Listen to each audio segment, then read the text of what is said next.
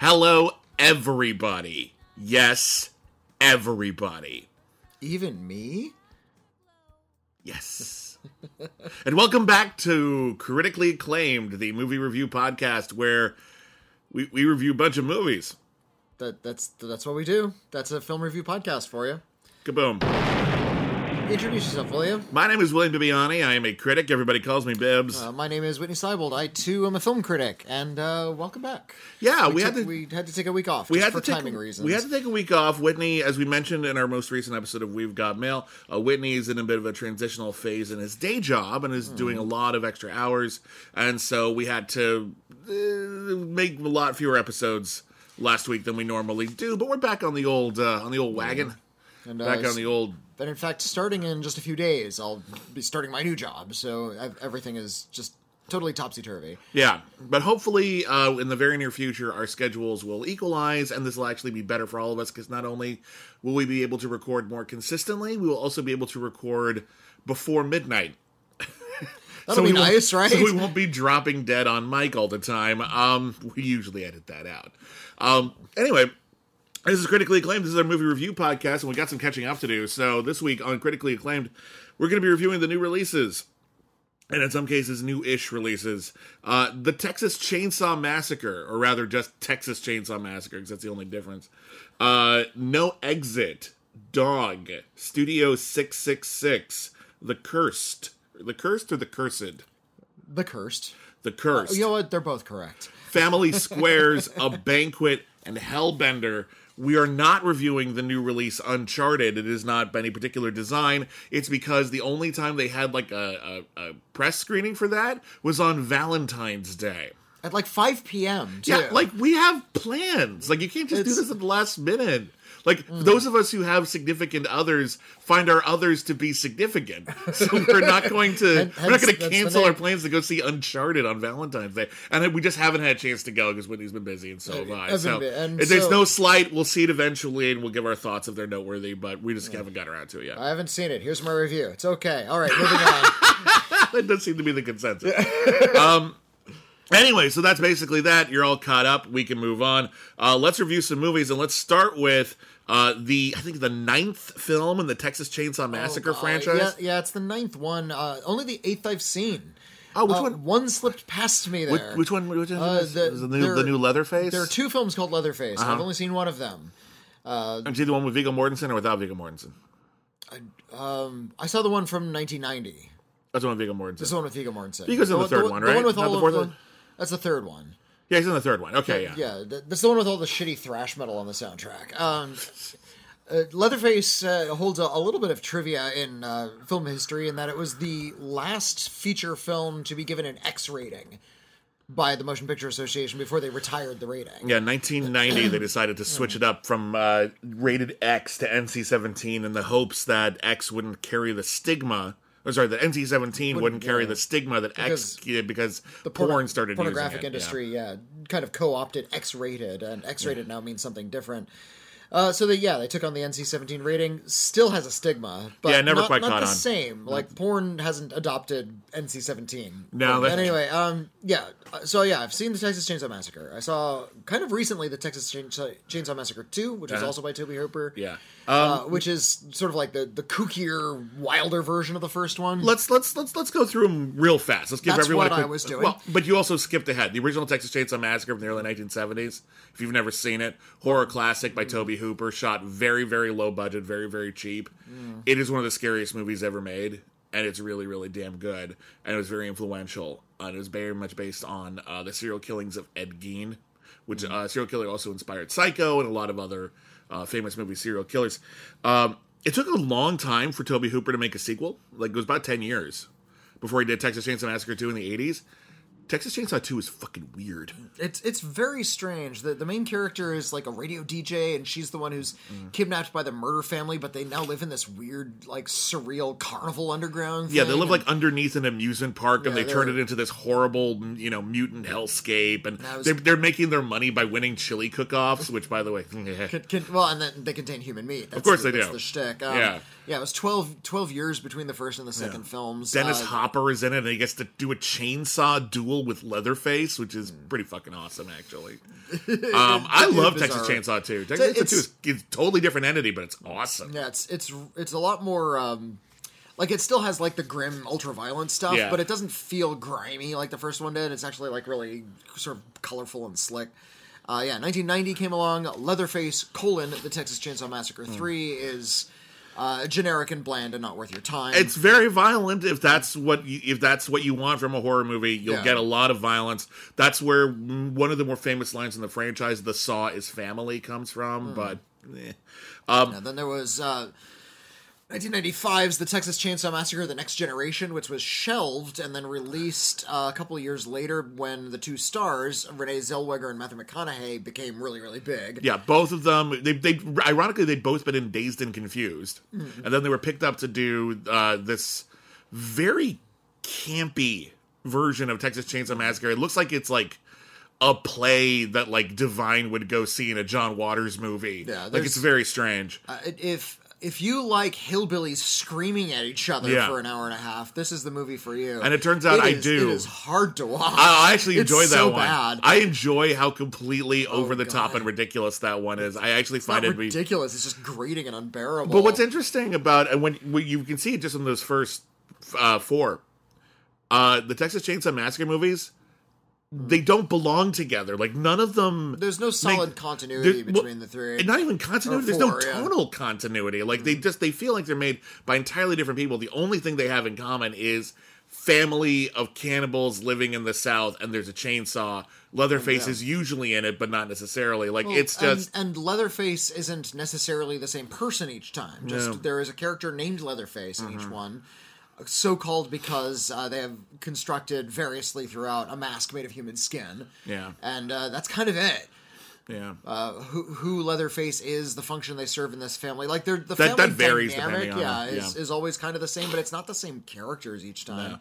Then uh, a few years later, we started to have the big remake boom in the 2000s, and if memory serves, This uh, one was the- one of the ones that kicked it off. yeah, the, the remake of Texas Chainsaw Massacre, which everyone's like, "What? Really? You're going to do that?" Uh, Marcus Nispel directed it, uh, produced by Michael Bay's production company.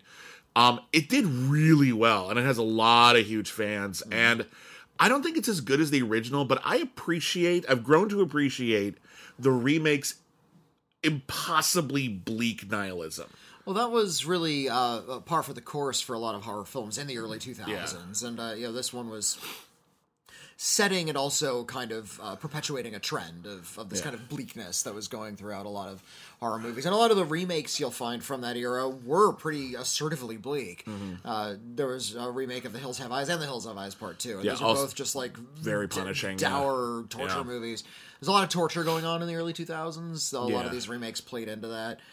Uh, yeah, so there's just it's just sort of doesn't have the same sort of homemade griminess. No, it's very it- it's very slick. It's actually from the same cinematographer, and you could never tell. He's done completely different things Hmm. Yeah. uh, from the original and the remake, but they're gorgeous movies. yeah, a lot, of lot of blood and screaming. Then, Um, Yeah. uh, then that one was such a big hit that they did a prequel to the remake. Uh huh. To explain the origin of that family, and um, How they how they came to start eating people to begin with. that's a very forgettable film. The only thing I remember very distinctly about that movie, and I don't have the exact number in front of me, but um, at the beginning of the Texas Chainsaw Massacre, in the original and the remake, there is a voiceover by John Larroquette of all people.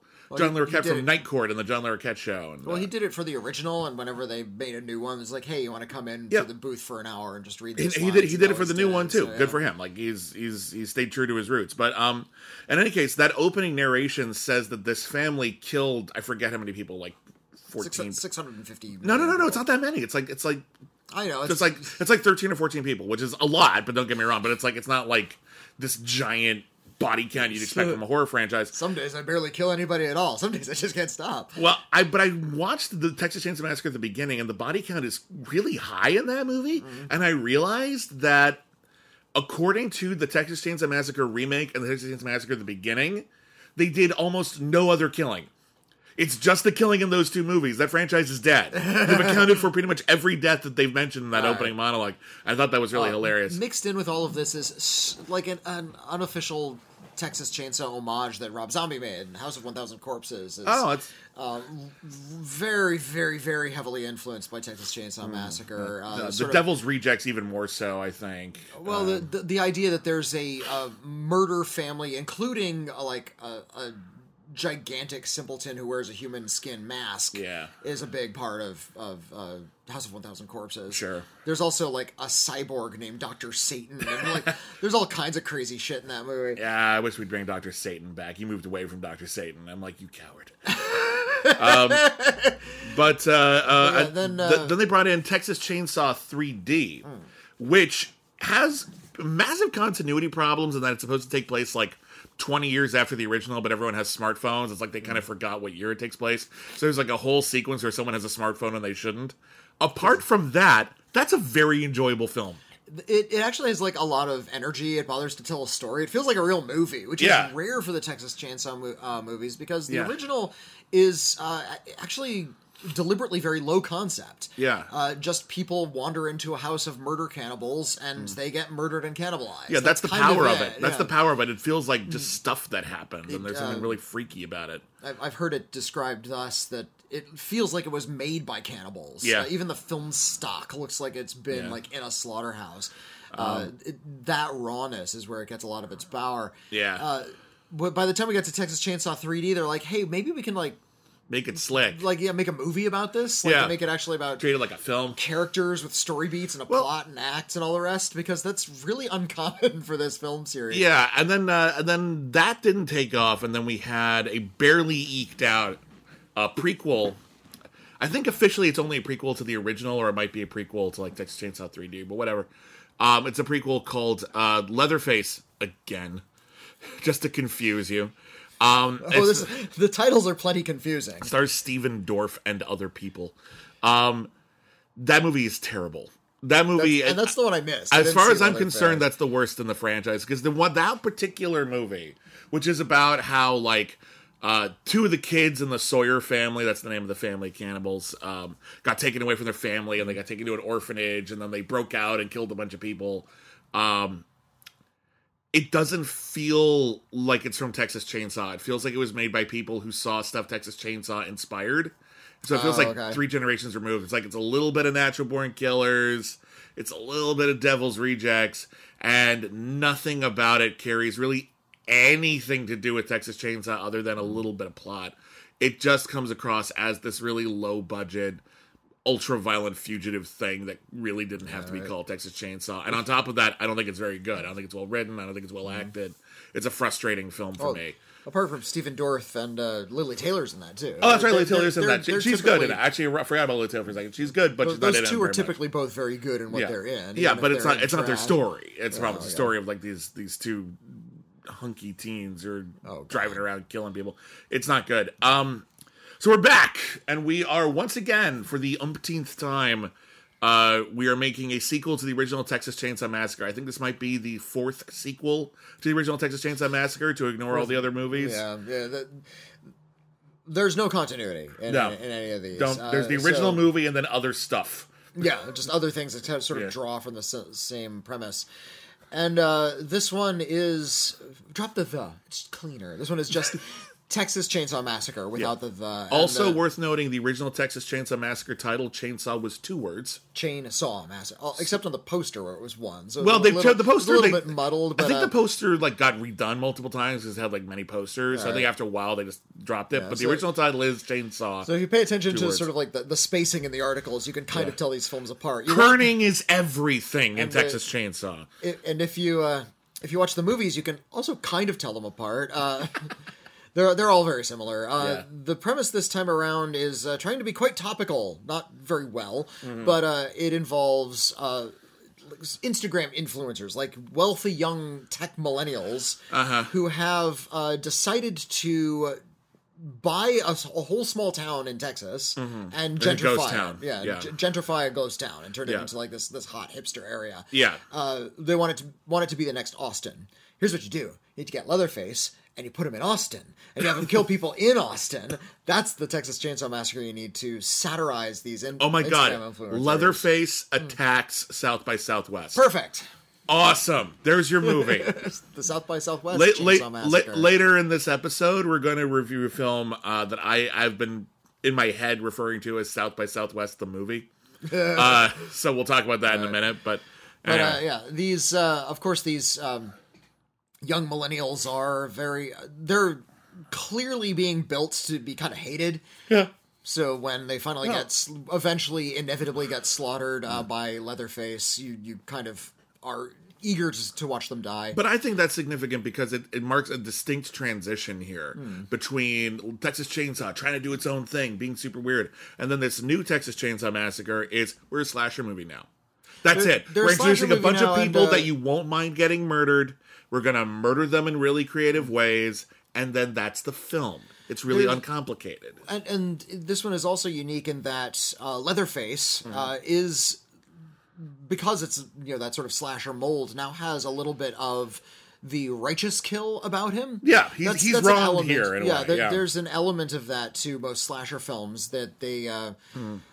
You know, if you watch enough slasher films or you, or you listen to people talk about them, you notice the tropes about how the, the characters who take drugs or have sex early in the movie are then like karmically punished by the killer. And the killer is usually someone. Usually they're going way overboard, obviously, but they're usually someone who is wronged in some way. Mm. Uh, teenagers let them drown because they were having sex. Uh, there was a horrible prank that went terribly wrong and it nearly killed them. That kind of thing. Uh, they burned my house down with me in it. I mean, sure, I tried to kill their kids, but whatever. they're the real jerks. And while there's plenty to be said about uh, how the murder family in Texas Chainsaw Massacre is the result of a lot of um, generations long economic uh, imbalance throughout the United States Yep. and how it affects rural areas, specifically in Texas. Uh, the remakes really hammered that home in particular. yeah, yeah, especially the beginning is, Oh, yeah. is very specifically about that. It's about how they all lost their jobs at the local slaughterhouse.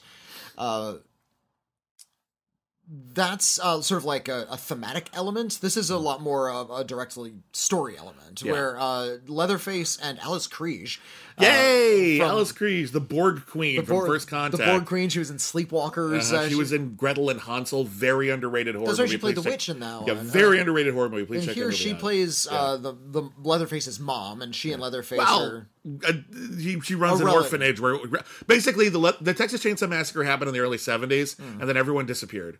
And then Leatherface is the last one who has never been found and arrested, killed, whatever. Hmm. And uh, turns out he's been hiding at this orphanage, and Alice Krige has been protecting him this whole time. Yeah, and uh, when these hipsters come in, they find her still living in the house. They thought they had bought everything and everybody had been evicted. She's still there and real and says, "No, no, there was there was like I, I, fi- made a I deal. fixed it with I, I figured bank." it out, Yeah. so I was able to stay here." So they kick And her they- out. but they kick her out. They put her, and in so doing, she has some sort of attack, and they put her on an ambulance and, and drive her away. Yeah.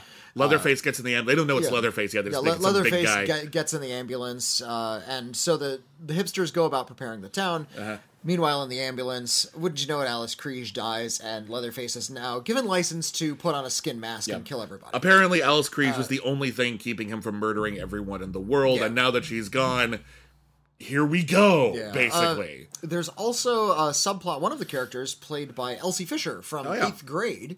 yeah. uh, Who's in another movie we're reviewing this week? Actually, Uh, she plays, and this this is really badly handled. Yeah. she plays the survival survivor of a school shooting. Yeah. and is using this trip to sort of uh, heal. Well, Uh, her- sister is one of the, the Instagram. her older sister is behind this big scheme, and she wants to make sure that her younger sister.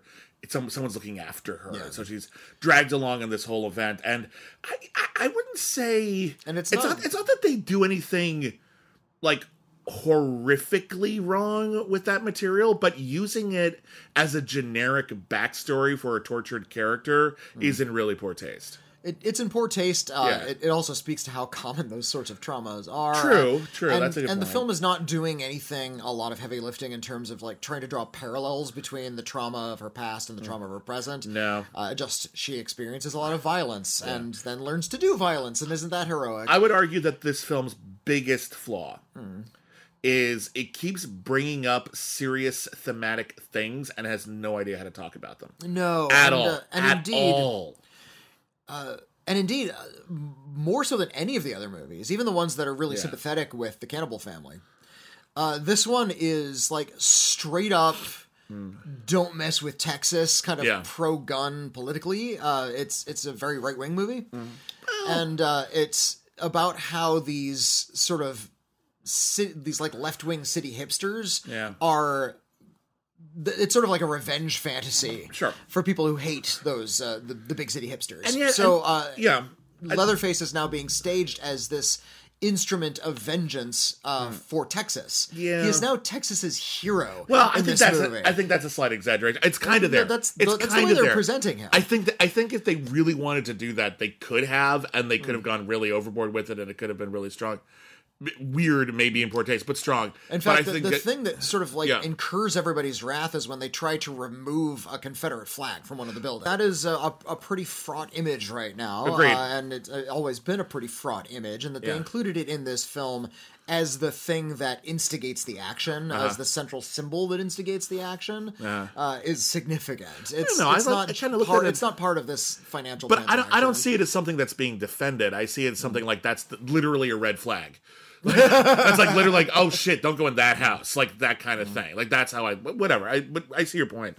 Um, for me, what it boils down to, this whole movie is all of the thematic stuff in it, which is mostly handled so superficially it it barely registers. Um, is secondary. And what we've really got here is an anti capitalist screed where Leatherface kills a whole bunch of rich young entrepreneurs Yeah. who want to exploit his town. Uh, once the slaughtering begins, the slaughtering is really cool. Like the slaughtering oh, the- is really ecstatically violent in a way that like the movie's is- having the movie's yeah. having fun with Oh, the gore! The gore is spectacular. Yeah. There's you know blood. There, there's a so. I love movies where the blood gets so thick on the floor people slip on it. Yeah. Uh, that happens in this movie. There's just intestines spilling everywhere. There's this great sequence where someone is trapped under the floorboards of a house, and Leatherface is like using a chainsaw like an upside down shark fin Yeah, to like yeah. chase after them. Sawing Like that whole bit's great. There's a bit where he uses a chainsaw almost like you would use in like a shuffleboard to like cut off someone's foot. like there's some amazing shit. Like there's some really really good gore gags here, and I feel like some of it's handled poorly, but I feel like everything getting up there is basically just like, here's why it's okay to kill all these people. Because it's a slasher movie and we're not this is this if Jason Voorhees lived in Texas, this would be the film. That's what we're reduced Pretty- to. We don't have any big ideas uh, anymore. It's basically just we're gonna give you an excuse to go Leatherface is killing people and I don't feel too bad. That's kind of it. We're just detract you know, we're sort of desensitizing. What I find really curious is, uh, you know, just sort of looking at the long view of uh, sort of building developers as villains in movies. Sure. Uh, that's that was really common throughout the 1980s, and the building Sure. developers were always seen as these like uh, Reaganite. Uh, Sort of up and coming yuppie types. Yeah. Uh, think of like uh, Daniel Clamp from Gremlins 2 as an example of that, or uh, Yeah. any number of examples besides. Yeah. The battery's not included is the example I always Uh, Yeah, there you of, go. yeah. We're, we're going to buy your town, and we're going to put a shopping mall here, and that And we're, if you don't get out of there, we're going to soulless for hire local criminals to Yeah, beat a, yeah. beat you up, that kind of thing. Yeah, Uh, yeah, so greedy landowners was a big common theme throughout uh, some Yeah. horror films of the 1980s. And, and honestly, just throughout history, honestly, yes. greedy landowners are a lot of, and that's that's a lot of westerns. That's a lot of. Uh, but what I find really curious is uh, it was always sort of like uh, this Frank Capra esque. Uh, Fighting the man Mm-hmm. a theme to those films in the 1980s. How it was the, the yuppies trying to buy out the the local uh, the local well-meaning Yeah. townsfolk. yeah, the, you know, your George Bailey's. And uh, then you fast forward to uh, this new Texas Chainsaw, and now the bad guys are the ones on the extreme left. The, Mm-hmm. the wicked landowners have sort of changed hands all of a sudden, and and the ones who are now defending it are sort of the ones who grew up in the Reagan era. maybe, like like the, yeah. the, the, the political shoe is on the other foot with Texas Chainsaw. you're you're right, but I do think the underlying basic message is that uh, money corrupts. Uh, uh, the fact Absolutely, that they have there. that I'm much just- money I find it curious that uh, we're getting the same story with a complete 180 on the, the political viewpoint. Yeah, it is. It is weird to think about though, because when you think about like a slasher villain, you, you were talking about how a lot of slasher villains have an element of the righteous to them. Yeah. like I am entitled to these murders because you are karmically wrong. Mm. Um, Even if it's you know basic uh, moralizing, like don't Right. do drugs. but and but it's also worth noting that because they're killing everybody, every single one of these slasher villains has a skewed moral compass, and that skewed moral compass could be simply a political line.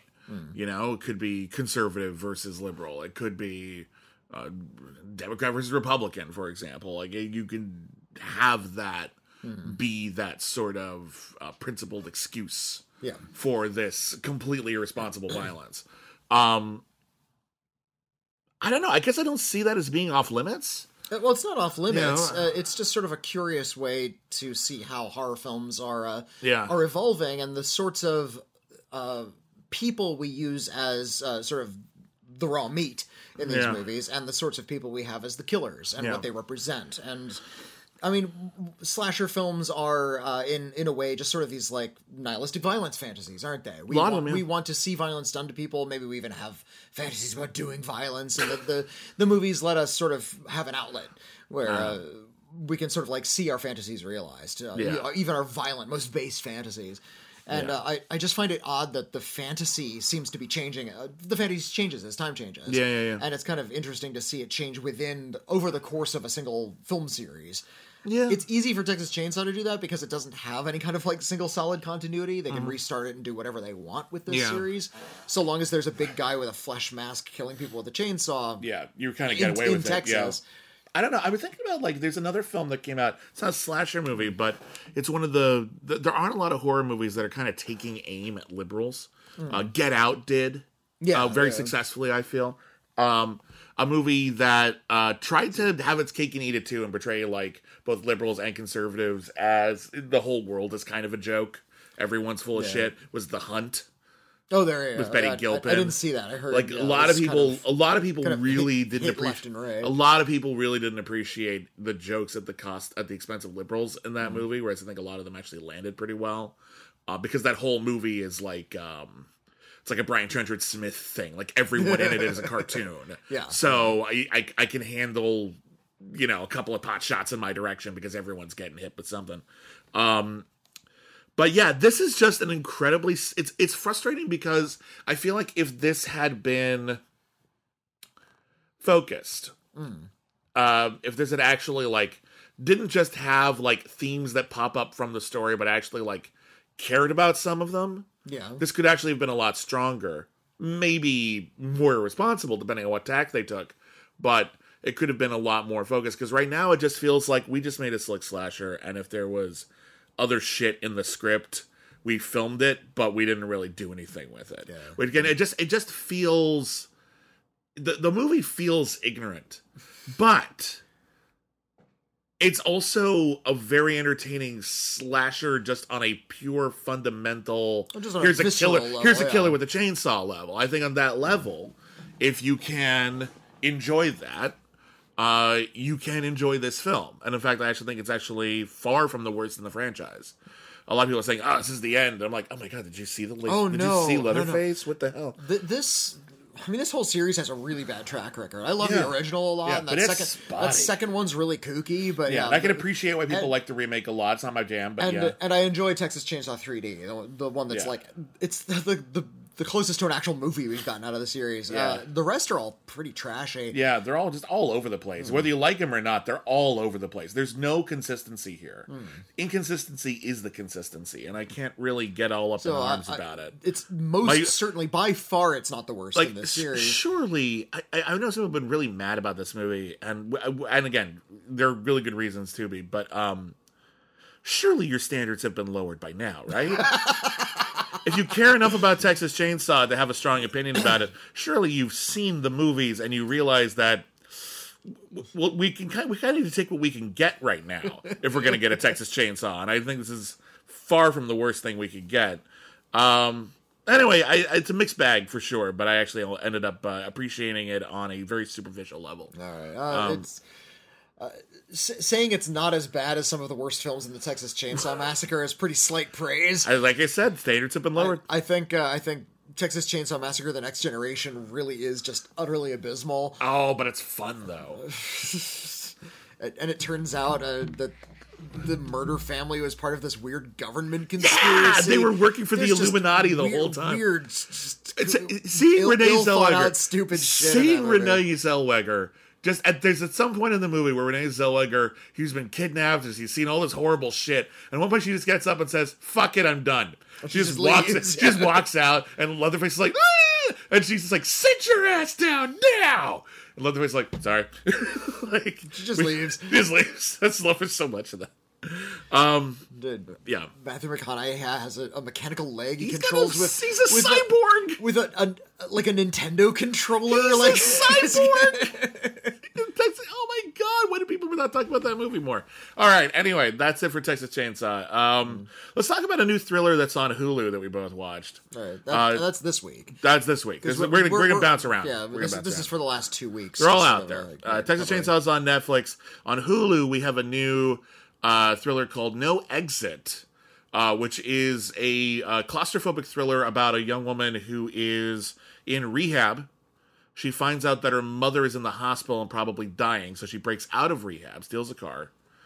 But before she can get very far, there is a there is a blizzard.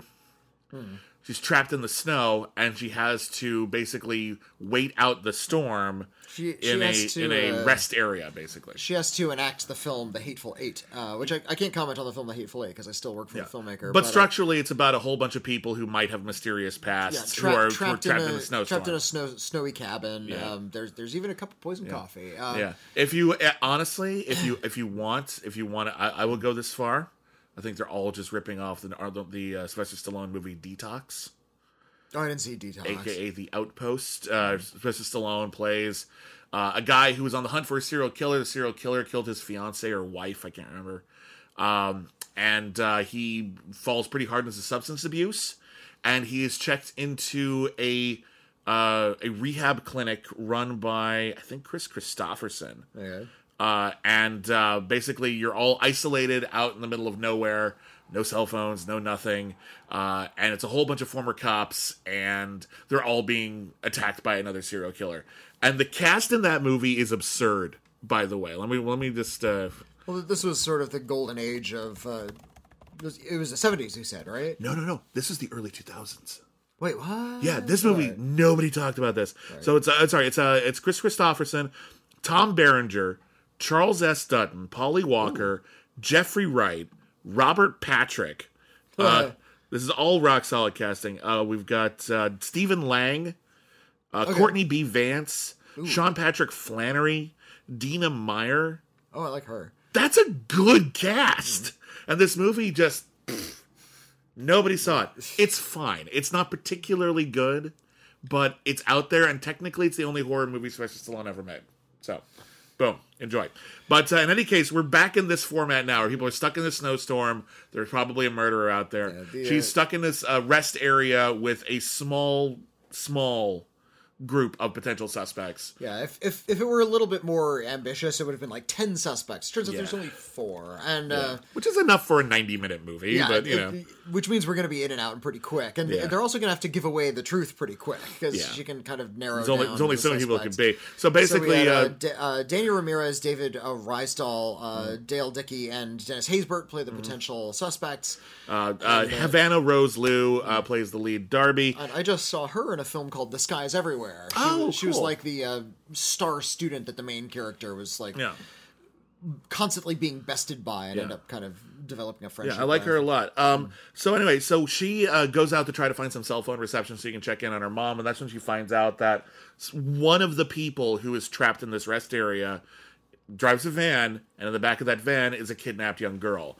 so she, ten year old girl tied up in the van, and There's nothing she she doesn't can know. do. She doesn't know who drives the van, so she has to go in and just start start eyeballing people. start Uh, asking questions. she starts asking questions. The in- interrogation doesn't last very long. It should. No. I think it should be the bulk of the movie where she's trying to figure it out. I kind uh, of wish this this is one of those movies. This is a perfectly this is a perfectly decent setup for a thriller, but I feel like this one should have been a half hour Alfred Hitchcock presents episode, where it's basically what happens is people are stuck in a rest area. Someone goes outside, realizes that someone's kidnapped. Hmm. They don't have a weapon. They don't have. They can't call anybody, but they're trying to figure out who it is. And there's a big chunk of this movie where they're all playing cards at a table. And they're all and just they're kind playing of feeling BS, so Yeah. that's you know it plays into a bullshit. By the way, is a is a card game where everyone is dealt out the whole deck. Yeah, you you play cards face down and you say what they are, Yeah. uh, and you can be and you can be bluffing. And Yeah. if somebody calls your bluff, You then have to go in order. So plays up- a two, up the then, a, th- and- then a yeah, three, yeah. then a four, and if you don't have a four, you have to lie. And if anyone knows you're lying because they've been keeping track or they have all the fours or whatever Mm-hmm. like that, they can say bullshit. And if that's the case, you pick up all the cards, and now you, the whole point is to get rid of all your cards. But now you have the whole deck in your hand. Um, so it's basically a whole game that's based around the concept of bluffing from poker, uh, which is a perfectly decent way to set up a suspense sequence where people are trying to figure out who's full of shit right now and who's potentially in danger. And I'm like, I kind of wish this had been the whole thing, just like trying to figure out over a poker game who here is a kidnapper. Like that's a solid suspenseful premise, but we have to keep going. And um, I will say this: I don't think this movie outlasts its welcome. It's thin, like it's a thin premise. It's pretty straightforward, and there's definitely a, te- a temptation here to try to push it as far as it can go. And instead, I think they understand that we're we got limited space, Yeah, we got limited budget, and we're just they- gonna keep this Yeah, they- humming along. They clearly had a limited budget. Uh, Yeah. I don't mind movies that have small casts and limited sets, especially if there's you know creative filmmaking. Uh, one of the, the conceits is the women's room in this rest stop is under construction, which uh, avails potential weapons. Yeah. So that's kind of a, a fun creative. Also, different, also potentially different entrance to the building. Uh, Yeah, which is yeah, pretty- so yeah, uh, we don't get a good sense as to sort of like the layout of the building. That would have been nice. Or you can have like hallways and chases. Well, it's also a pretty small stop. building. It's basically Yeah. just a rest stop. You can tell it's a really low budget though because the uh, the early scenes, uh, we actually get to see her in rehab and how how much trouble she's having when she gets the bad news. Uh, takes a little five minutes too long.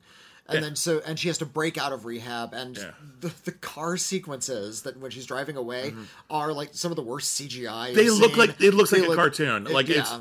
it, they're trying to do this like overhead shot, and it's like, yeah, no. I, I in theory that's a good shot.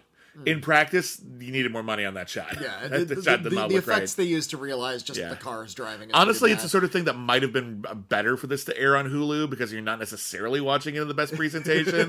the smaller TV, the better for this one, maybe because on the big screen, that probably would have been really hard to Uh, hide.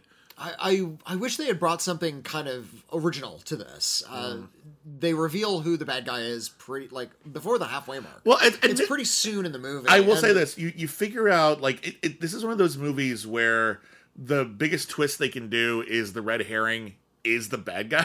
Yeah, kind of. but then there's more to it. I will say this: there are some twists, including I I thought there was like they keep referencing a character who I thought was going to show up, and like oh, there's going to be a big twist about who this. No, it never happens. Um, there's a few other twists. Ooh, is, a, is he named Bruno? we don't talk don't- about we Bruno. talk about Silenzio Bruno. Um, but um, there are twists. There are additional twists in this. But the first twist is, seems pretty obvious. And the the twists aren't terribly clever though. Um, No, Uh, they make there's- sense. There's they're, they're, they're, they're, valid twists. I, I feel like, there could have been a lot more going on. There could have been extra characters. There, Yeah. there was a lot more, even in uh, with a limited budget. There was a lot Yeah. more ambition that could be could have been brought to this. I was thinking, as it stands, it's it's pretty pat. yeah, Uh, some yeah. some of the violence is fun. Uh, I feel like it take the violence takes up too much time, uh, Yeah. and you know after a while, and, and the, when we finally sort of get down to sort of the vi- last violent scenes, and we see like the the monstrous character finally be as monstrous as they're going to be, uh, they're not really scary. I Mm-hmm. No. didn't feel that sort of like dread or suspense. They're just No, sort of not walking really around doing here. some violence. I was thinking about it because I was watching this movie and I'm like, this is perfectly decent. This is not a bad movie, but I'm trying to figure out why isn't this great? it's because ne- there's nothing nearly decent. Because there's nothing wrong with the screenplay, really. The cast is fine. The cast is excellent to doing their jobs perfectly well. Um, I'm trying to watch it like what is what is the difference between this and like maybe some of like the breakout crime type movies that we'd seen in maybe the 80s and the 90s something like uh, blood simple or uh, uh, bound for example and i was realizing that what's really missing here is a, a, filmmaking personality i'm not really getting from the because this movie again this is this is an airplane novel Yeah. this is in fact it's based on a novel it's it's it's it's a pulpy thriller that you read for fun. There's some thrills in it, some suspense, couple of twists, and then we're out the door. There's not much more to it than that. Nothing wrong with that whatsoever. but it's a little unambitious. The reason to make this into a movie is to have fun telling it. And I never get that Hitchcockian ambition in terms of how we're going to make the suspense play out. I never get that Sam Raimi-ish like excitement Oh. about how we're going to do things visually. I don't get a sense of like a Barry Sonnenfeld like sense of humor to it. What is the selling point here um, beyond just this is a decent premise for a thriller? I don't see it. the film I was going to compare it to was uh, uh, yet an, uh, another film that we just saw recently that also makes use of a nail gun as a weapon. Oh yeah. Uh, Steven Soderbergh's Kimi. yeah, yeah, yeah. Steven Soderbergh's Kimi is great. really good film. Uh, and Steven Soderbergh has a good sense of place and character and Yeah. pacing. He adds a lot of little details that the audience is kind of looking for and reading. You're engaged in a certain kind of way Hmm. that we don't have here. There aren't little clues dropped around. The characters, frankly, are pretty off the rack. Yeah. There's not some sort of quirk about them. And this is no fault of the actors. I actually like the cast. Yeah.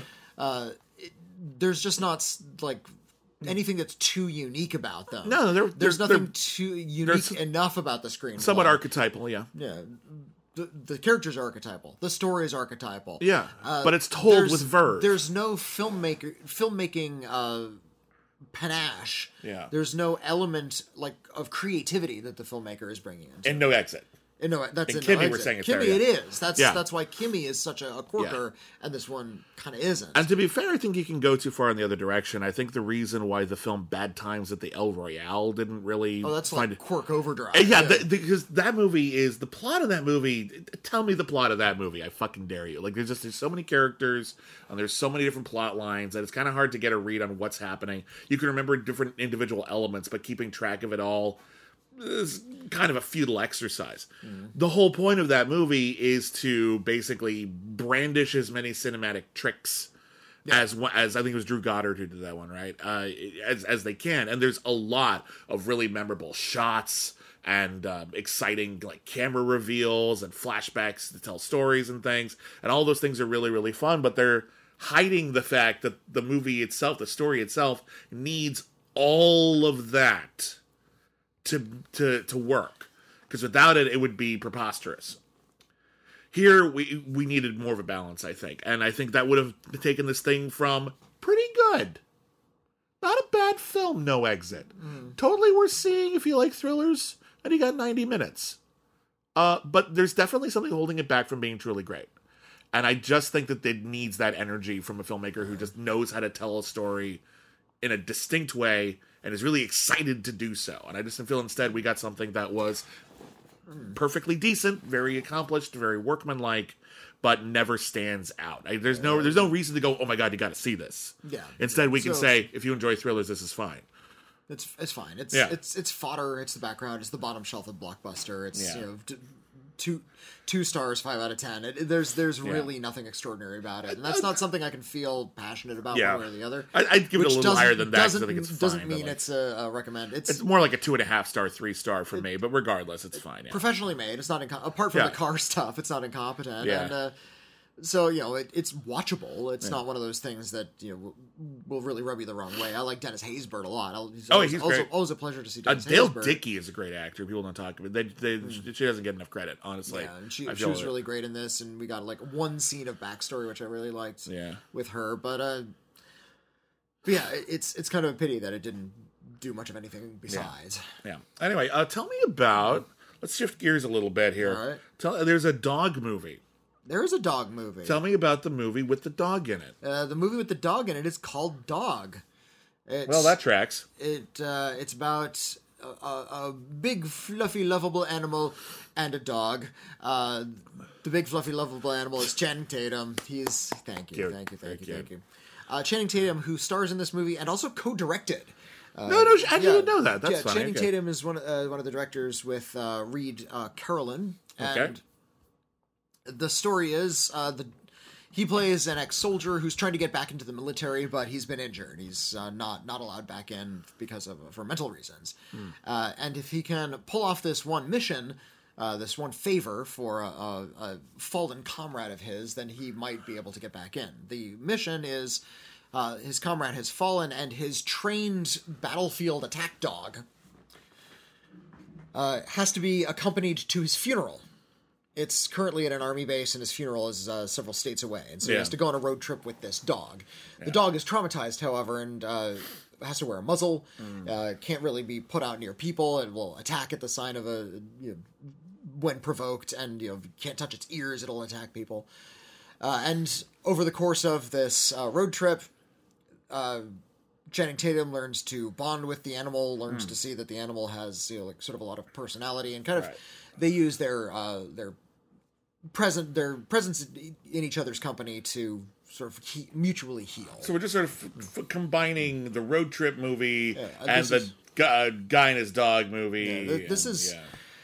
this is the same story as Sonic the Hedgehog. You know, this is there's a c- complete pat uh, storytelling here, and it's also uh, has a really, really, really laid back quality. It's almost a stoner movie. Okay. and how like l- little drive and direction this movie has. That's not necessarily a bad no, thing. it's it's actually like quite relaxing. Okay. So the trauma really, really underplayed. The Yeah. pain, pain and suffering really, really underpaid. There's a, a lot of sort of little vignettes where they stop that are really kind of cliched.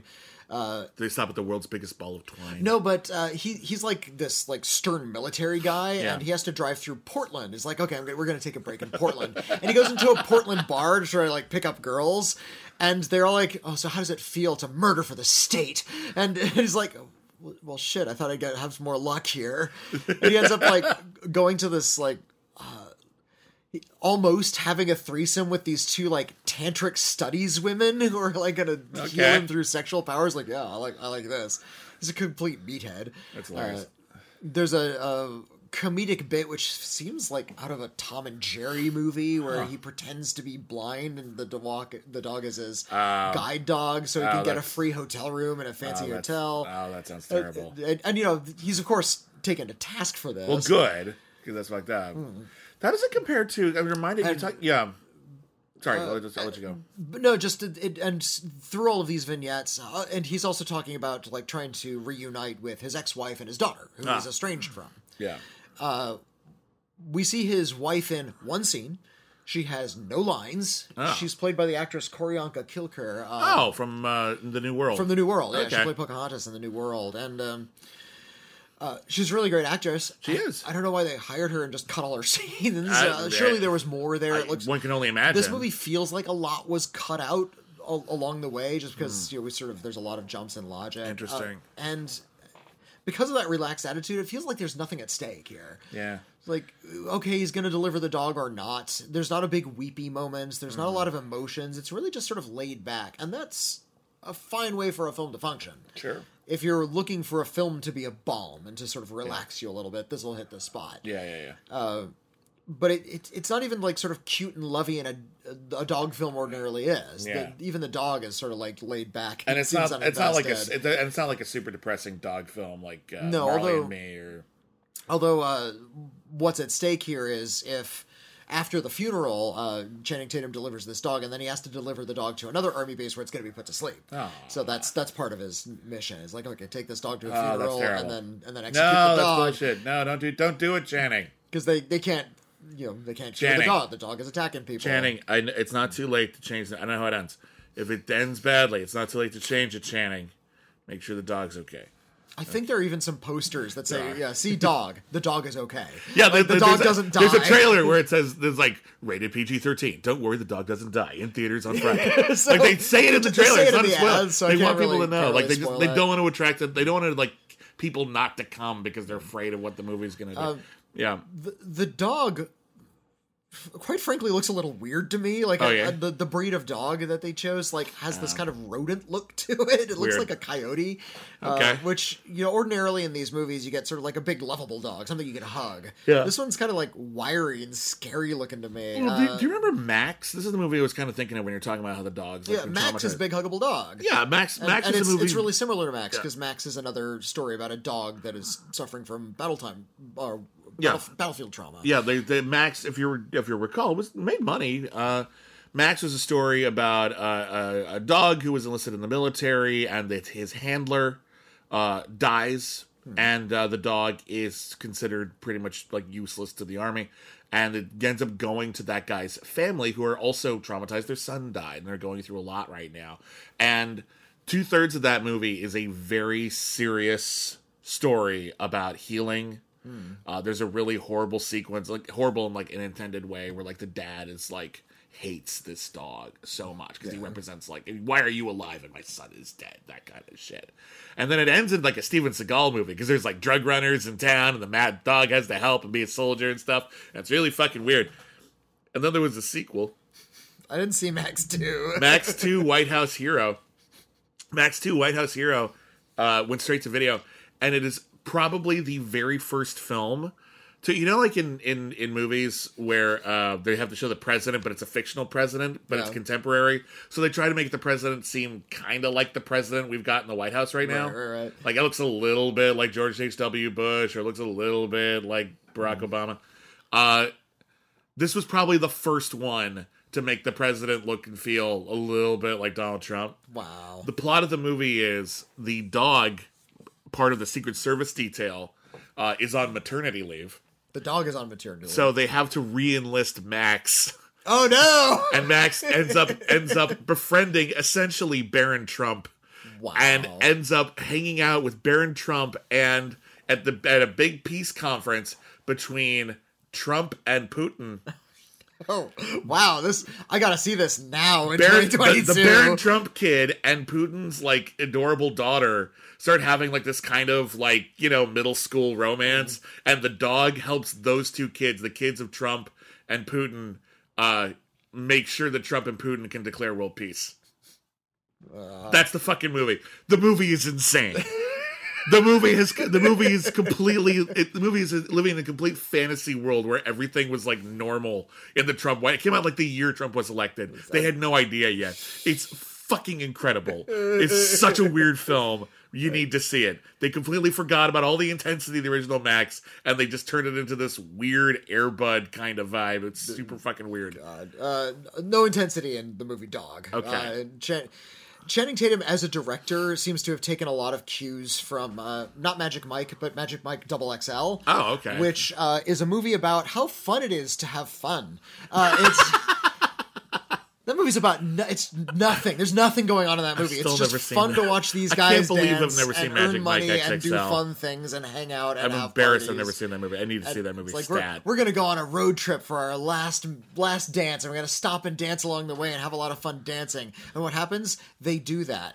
That's that's that's, the story of the movie. for me. They made that movie for me, and I still haven't watched it. There's I'm a so really amazing, amazing scene where uh, Joe Manganiello, he, who's in, from the first one too, Yeah. uh, feels like he's lost his mojo. Yeah. It's like I, I just can't seduce women anymore with my dancing. And they're they're at like a rest stop. They're on the road trip getting gas. He's like, well, you know what? I see a woman in the rest stop. She's the clerk. At, like she's the one selling them chips and stuff. Like, go dance. Go do what you do. And he does it. He goes in, he does this whole dance routine. He pulls bottles of water and pours them over himself. Yeah. And the clerk is just sort of like completely unimpressed. just like a little bit creeped out by what's going on. And He rips off his shirt and he's like sexy hunk of meat, Joe Manganiello, and and then he just leaves. It's like, yeah, still got it. he gets no reaction from her at all. that's the that's the vibe I'm getting from Dog. It's like let's just hang out and have a good time. That's not a bad. That is not a bad aesthetic for a director to have. Yeah, you can. yeah. That's a totally. That, we need movies like that. So good for them. Um, let's see. What do we got here? Why don't you tell me about? Uh, why don't you tell me about the cursed? So while we're on dog movies, Uh, well, this is a, a werewolf movie. close enough. Uh, the Cursed is is a werewolf movie. It takes place uh, in. Yeah. yeah. takes place in uh, late 19th century. I think it's an American colony, and uh, maybe it's a, a British colony. Uh, but a, a lot of uh, Colonial times. co- lot, lot of colonialists have you know, Yeah. sort of their their little uh, little village, and wouldn't you know it? There's also uh, a, there's a local Roma village nearby, and uh, wouldn't you know the colonialists just want to harass them for racist reasons? Ah, Uh, and in uh, Ah. in an incredibly harrowing single lockdown shot oh, uh, from the perspective of the leader of the colonialists, uh we see the colonialists run in, murder, assault, and burn down the village in a single take. wow. Just single lockdown shot from this, and it's like impeccably choreographed, where you see like little bits of action all throughout the screen. It's Wow. like a, a a violent pillaging version of a Jacques Tati shot. Wow. Th- this this is a great looking movie. Just Okay. sort of the the weird haze and a lot of the monster stuff is really cool. Uh, and uh, one of the horrible things they do is they uh, find the uh, sort of the, the two leaders of of the Roma village. One guy they cut off his hands and feet, stuff them with straw, and put him up as a scarecrow. oh God. Uh, and the other one, they, Dudes. and the other one, they bury alive right by his feet. Uh, you commit an act of violence like that, you're going to incur a curse because uh, that's uh, what what happens is they bury a, a, a woman alive, and she's buried with this set of silver, uh, sort of werewolf teeth with like little um, little runes etched on them. Right. And shortly after this act of violence goes down, the colonialists' children all begin dreaming about it. And they all begin dreaming about the teeth. And they sort of gather in this sort of ethereal way to this gravesite, which they didn't witness. And they dig up the teeth. One of them puts them in, No. uh, is suddenly like weirdly possessed, bites another one of the kid and one of the other kids. The werewolf curse has begun. Okay. Um, Based on a true story. About the teeth, mean, anyway, yeah. Well, I mean, you, you may as well. This sort of violence Yeah. did happen. Uh, No, no, no, no, no, no, not the historical violence. I didn't mean that. Yeah, yeah. uh, I just mean you got to start the, the the werewolf curse somewhere. I guess. yeah, I I guess it's, so. al- The, it's uh, always a little elaborate. Well, I and, and yeah. you know the, the the sort of connection to the Roma community and werewolfism, you know, goes back at least to the Wolfman, Yeah. uh, the 1941 film that is, and Yeah. uh, and, and you know, of course, it's a a a story of cultural vengeance, isn't it? Uh, how this werewolf is sort of like stalking around and taking out its victims. Uh, this is one of those horror films where nobody is safe. You're not really sure. Yeah. Uh, you, know, you when you think somebody is actually, you know, we've been following them for a long time, and yeah. you think that Surely this person will be fine. They're the protagonist, and, and, you they're know, we've- decent. We've or- been following this person for the bulk of the film, and oh no, they're taken out all of a sudden. So Yeah. that that's always a, a if you can strike the balance right, that's a good way to keep the the audience off balance. If you can do that without feeling like you're constantly betraying the audience, it's tricky. But yeah, or that's like, cool. or like there's no stakes. Um, yeah. Yeah. The uh, let me look up the cinematographer. Uh, Sean Ellis uh, wrote, directed, and shot this movie. Oh, wow. Uh, and yeah, some of the these sort of gorgeous hazy exteriors I would compare almost to uh, Sleepy Hollow. Oh, the, the that's a Tim Burton compliment. movie. Uh, Yeah. just it, think of like a daytime version of Sleepy Hollow, where Mm. everything's just sort of hazy and sort of this really dreadful atmosphere. How, how does it? Uh, how does it like? We, we've talked about this before because there just there aren't a lot of truly great werewolf movies. Uh-huh. Um, how is this as a werewolf movie in terms of how it tackles werewolf as an idea, as a theme, think as the, a the myth is uh, simultaneously a little oblique because like the actual rules are never laid out. Hmm. and uh and at the same time it's really kind of predictable like uh who's the werewolf? Well it kind of doesn't really matter who the werewolf, is because it's really easy to figure out. And there's uh this sort of van helsing character this investigator is trying to Yeah. figure out who the werewolf is. So there's a lot of scenes of him suspiciously examining people with bite marks and saying oh no there's something really wrong is happening here. Right. and uh, that that's more designed to let the dread grow than to introduce new kinds of like double backs or elements to the werewolf curse. Got it. Uh, I'm willing to forgive a lot of banality if the filmmaking is strong. Okay. And I feel like in the curse, the filmmaking is strong. kind of the opposite problem we had with like uh, uh With No Exit, Yeah, yeah, where like the filmmaking is strong enough so you can forgive that it's kind of which is my point. Yeah. If the filmmaking If- if was the stronger in No yeah, Exit, it would be a lot more forgivable. Yeah. Yeah, if they were doing something incredibly stylish, or it was really, really atmospheric, or they're taking time with like some interesting character stuff. The the characters do move in sort of a mass in this movie. I feel like that nobody really emerges as like the one standout hero or villain. Uh, we do get a few good glory shots of the werewolf, and the werewolf is very odd looking. It's uh, unlike werewolves I've seen in the past. it's sort of like this this lanky, hairless thing that almost doesn't look like a wolf. It just looks like a monster. Well, that still Uh, that still sounds scary. Yeah, yeah, and and and it plays fair with the monster in that it doesn't show it too much. That's always a Hmm. that can be death for a monster movie if you see it all the time. Yeah, you know, Like, you, well- you know, you don't want it to lose its specialness. Yeah, it's yeah. not about like, you know, you want to have a couple of good glory shots of the thing, unless the point is you never see it. Yeah. you want to at least get like one or two good shots of the monster. So like, ooh, that was worth the wait. But like, you also if you show it constantly, it just becomes that thing in the room. It's not like, oh god, that. Yeah, you don't get used to it. I, I always Yeah. hate movies and or scenes in horror movies where uh, somebody like gears up with a lot of guns to take Yeah. on the monster, or you know, the, It's a cliche. Yeah. it's a big cliche. It also just shows that the, if the monster be, can be taken out by a gun, Mm-hmm. then it's not really that scary a monster anymore, is it? Well, I, that's why I love or- when Sam Raimi the- does that in the Evil Dead movies because they'll do that and then it doesn't work very well. yeah. Like, it actually works really bad. it works because Ash is a complete buffoon in those Yeah. movies. Uh, or, or another one where like the giant monster is is running amok through a, a a city and they call in the military. It's like I don't want to see a tank take out a giant grasshopper. Yeah. I want the giant grasshopper to just trash everything. we are helpless against the giant grasshopper. Don't even bother calling the military. It's dull.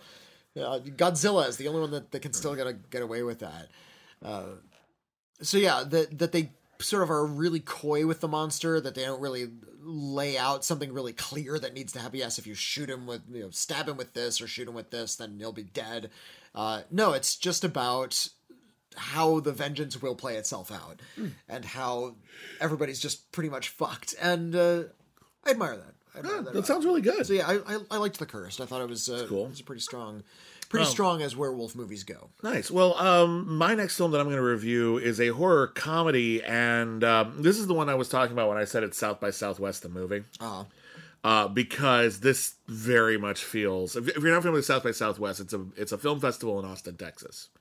Um, and there's a lot of really good movies that have come out of there.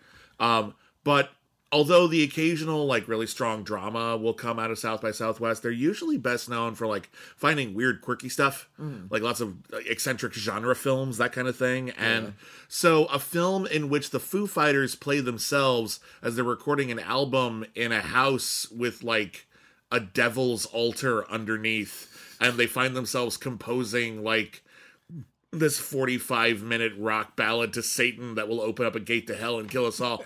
Um, that's very South by Southwest. That's not quite the plot, but it's close. Um, Studio 666 is a film. It is uh, directed by B.J. McDonnell, and it's uh, based on a story by Dave Grohl.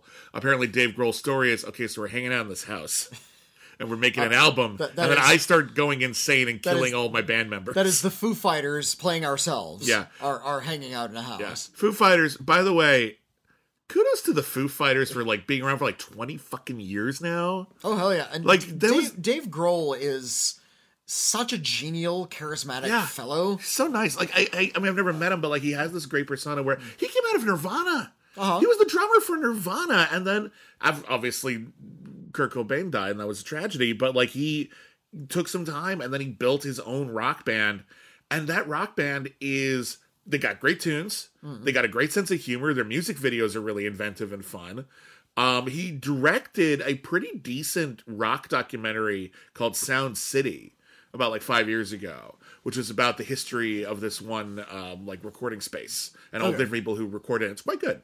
Um, he always just seems affable and happy to be there, and that's totally the vibe of Studio Six Six Six. Studio Six Six Six is a film that was made during the pandemic. Um, and yeah, Dave Grohl and the Foo Fighters play themselves, and they are have to record. I think it's their like tenth studio album or whatever it is. And uh, they're like, we want to do it special. Like, hey, remember when Led Zeppelin recorded an album, recorded in a castle with like wizards and dragons and shit? And they're like, yeah, we got to do that. So they go record at a building where like there used to be this like one like big band that like died under mysterious circumstances on the grounds, and they're going to record there. One of the roadies immediately gets electrocuted to death, and Dave Grohl's like, "No, we have to finish the album in this guy's honor." So they're all hanging out. Dave Grohl finds this like horrifying, like ritual space in the basement that also has like a bunch of like recordings people have made in the past, and he starts kind of plagiarizing them because he's got what he calls uh, musical constipation. He can't- It's just ev- every song, he's- writer's block. like yeah. he, he's he's like, okay, guys, I wrote a great new riff, and they're just like, that's this is a call. Okay, well, what about this one? That's Big Me. You've written these. he can't think of his own songs. Um, and uh, yeah, he starts gradually turning more and more evil. The song gets longer and longer and longer, and by the end of the film, the Foo Fighters are all being brutally murdered. and it's cute. Right, so Dave Grohl is murdering his own bandmates in Some this of movie? them, Okay. some of them, some of them get murdered in other ways, but most of them get murdered by Dave Grohl. Yeah, What's going on with the Foo Fighters? I don't know, but they all seem game. They all seem. Here's the deal: they all seem happy to be there. Okay. They all. Here's what you know. What they're doing is they're all playing. There's um. There's one of my favorite music videos. It's not a great song. It's a cute song, but it's not a great song. Uh, is for Backstreet's Back by the Backstreet Boys. And if you've never seen this music video, you must. I only saw it for the first time recently. Yeah, so- it's a very cute music video. The whole idea is the Backstreet Boys are in a van. The van breaks down, and they have to spend the night in a haunted castle. And while they're in the haunted castle, each one of them gets turned into a sexy version of a classic monster, and they dance. It's the whole fucking thing. They're back, I hear. It's great. It's it's wonderfully well designed. But that opening bit where they're all just like really cutesy, funny versions of themselves. No one's pretending to be a good actor, and it's like, well, I guess we gotta stay in this haunted castle, you guys. I don't know. Like that's the level of acting we've got hmm. in Studio Six Six Six. It's all very dippy, very broad. One of the members of the band is like playing himself. I don't know how. I don't know how true this persona this is. I don't follow them well enough. Maybe this is playing off of something people know. But one of the members of the band is like all into new age shit. And like when they find like a disemboweled corpse in their backyard he's like listening to the vibes of the corpse. Like this corpse has been here for two days. That's what the vibes are telling me. Uh one of the guys um uh is it Rami Jaffee? No not him. Pat smear. Pat smear has been with the band for forever. Um he's a huge dork and like everyone gets a room at the house except him so he sleeps in the kitchen so he can be closer to the snacks by the way Sounds like a Scooby Doo episode. it is. Yeah. It's a Scooby Doo thing, but with ultra violence. There's a chainsaw kill in this movie that is fucking epic, like g- gigantically epic chainsaw kill that I've never quite seen before. And it's huge, and I had to I had to applaud in my chair. Um, this movie stars in descending order of screen time. Uh, the Foo Fighters, Oh. Doritos, Contractor Noel. I will Whit- not bow to any sponsor. and and comedian Whitney Cummings. Um, Doritos are in about half the scenes. They are constantly eating Doritos. Doritos are placed lovingly in various shots. I half expected Doritos to save the day at the end. There's so many goddamn Doritos in this movie. I'm reminded of when Joan Crawford uh, married like the president of PepsiCo, and then every single movie she was in prominently featured Pepsi. I was like, did Dave Grohl marry someone from From Doritos. Actually, PepsiCo. Oh, for- yeah. they own Doritos. Like, did, did did did he marry into Pepsi? Did someone in this business like marry? Because that's the only explanation I've got here. Because they're everywhere. Um, this movie is very funny. I laughed. I laughed at this at the goofy things. I like that every time the Foo Fighters agree to do something, they're excited about it. They yell "Pearl Jam high five! Ugh! and they all high five like at the at the uh, uh, what's that? Uh, what's the album one?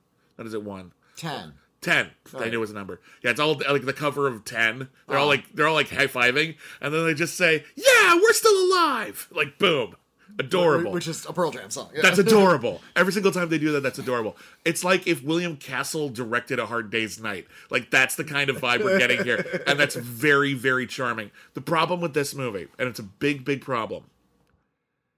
It does not need to be two hours long. Oh no no no! This You- is you an 80 minute- eighty-five minutes This with is credits. yeah. 85 there's well there's another minor problem but like that this one's like the thing like i was laughing my ass off i was having a really really good time for a solid hour and by about 90 minutes in i realized that i'm just not laughing that much anymore i'm kind of uh-huh. tapped out they're not doing anything different the kills are getting more elaborate and that's fine but ultimately you shot your shot. Like you, you we're done now. We're, we we get what you did, and we're ready to go home. That's the problem. The other thing I think is a big missed opportunity is we've got the Foo Fighters in a movie about making a Foo Fighters album. Why isn't this a musical? Or at the very least, why are there not more songs? Is there at least like one new hit single or Not something? not a hit single. They they they do like play this like gigantic like epic like 45 they don't do the whole thing but like this 45 minute kind of like heavy metal ballad to satan kind of thing and apparently it was co- it was co-written by john carpenter who has a cameo as their producer Oh, fun. so like that bit sounds cool but like that feels like a really big missed opportunity is to put some songs in this thing and get like a good album out of it too. Yeah. Like why not? I would love to see a Foo Fighters Halloween concept album. Like, ooh, what are we gonna put on for a Halloween it was- party? Let's put on like you know Trick or Foo or whatever, Foo or Treat. I don't know, like one of those. Let's do that. Why why didn't we do that? It feels like a big missed opportunity. It's kind of weird. To, to bring it up again, that's that's House of a Thousand Corpses. Yeah. Rob Zombie put out a record. Yeah. To go with it, Yeah. just uh, with a lot of original songs. He Yeah. he does a cover of Brick House on that one. Sure. Like I feel like uh, do you ever see the uh, the um, uh, the Super Bowl episode of The Simpsons Uh, where I they think go to there's the a couple of those, but they- yeah. well, there's one where there's one where they go to the Super Bowl and it's they clearly filmed it like because animation they do it like years in advance, so they didn't know who's playing the Super Bowl and they have to like Mm-hmm. hide everyone's mouths while they say it. Like says, "Oh yeah, oh I, I can't wait to see the Super Bowl. I can't wait to see the." Homer puts like a book over his face. Atlanta Oh, Falcons. that's right. Yeah, I saw Yeah. that one. It's So The, go- the, the Falcons and the Broncos were playing that. Uh, yeah, and so they go to the they go to the Super Bowl, and they never get to the Super Bowl. They're always like trying to get in, and also they meet Dolly Parton, who helps them like break out of like Super Bowl jail. But at the end, like I, they, I run her line. I run Dollywood and Euro Dollywood. That one's in Tennessee. it's a good line. But like the the end of it, there's like a little fourth wall commentary. Where it was just like, wait a minute, did we just do a Super Bowl episode where we never saw any football, and there was Dolly Parton, and there was no halftime show or mm-hmm. singing? What the fuck was that? What, the, what kind of crap was that?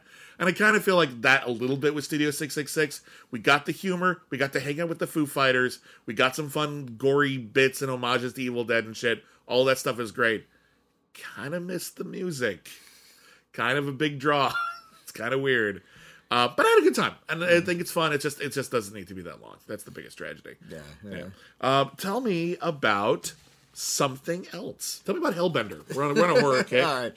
Um, Hellbender is a new film that was just released on Shudder this week, uh, and uh, it is uh, the result of this on the, a family, an enclave that uh, a filmmaking family. They're called the Adams Family, but with one D. Oh, okay. Well, then that's fine. Their names are actually Adams, however. So Okay. um, yeah, it's so Zelda Adams plays uh, a teenage girl. Uh, Toby Poser plays her real mom, plays her mom, and they live on a mountain together. And uh, the main character, the teenage girl, her name is Izzy, uh, has some uh, some strangely defined illness, and she's not allowed to interact with other people. Uh, uh, th- this is after a prologue that takes place in uh, sort of the Salem witch trials. We Oh, actually get to okay. see the the the sh- the film opens with a witch being hung and not dying, and they shoot it through the head multiple times, and it still doesn't die. And Oh, you know, it's clearly like this monstrous thing, and it's like moving Yeah. around, and then it just explodes and flies into the air while it's in, on fire. Um, awesome. Yeah. Does it look cool? it's yeah, it's pretty. aw- And in Oh, fact, cool. uh, there are a few moments where uh, characters put their hand on like a cursed book, Uh-huh. and they get that sort of flashback thing where they get little bits of information. Uh-huh. It is flickering insanity. The, these moments where we get sort of that flashback information that it's actually really exciting to look at. That's awesome. There's so many boring ways to do that, and I've seen them all. And this one they actually do it in an exciting way. That's cool, man. But uh, the sto- back to the story, uh, this Izzy girl uh, ends up wandering out into the woods. And while she's out on her own, her mom meets a hiker, and the mom magically turns the hiker into ash. Just poof, Oh. just makes him melt. So some some fishy's going on here. no, that's perfectly normal. What are you talking about? That's nothing Uh, weird. The uh, Izzy, meanwhile, makes friends with uh, a, a, another teenager, like local teenagers who are sort of squatting in a, a nearby house. Uh, she doesn't know how to talk to people. She hasn't had any social interaction. She's meant to sort of stay away. Her entire life is just making like punk ballads with her mom in their garage uh, for the band that they have together. She and her mom, Yeah. and it's then the band is called Hellbender while she's hanging out with these teenagers, they uh, play some fun teenage games, one of which involves eating a live worm. She eats a live worm and she goes berserk. And she starts seeing weird colors and feeling this weird murderous urge and goes after some of these teenagers. And she staggers back to her mom and says, What's going on? And she says, Well, you know what? Honey, we're witches. Te- teen witch Okay. you're a teen witch and and a lot of the movie is then devoted to redefining their relationship with this new information and the mom explaining a lot about how witchdom works. It's incredibly warm and interesting and uh s- like psychologically real and emotionally real the way uh, a mom is now relating to her growing daughter. Okay. Because they have to kind of read now they have to redefine their relationship a little, and that's Yeah. that's kind of what you have to do as a parent as well. like it sounds like a tonal shift based It- on how it's a you're little, describing it. a little bit of a- yeah, because it's Okay. all of a sudden it becomes this little bit more of this genial thing where uh, it becomes about parenthood and learning how to re uh, relate to your child as they get older and come upon new realizations about themselves.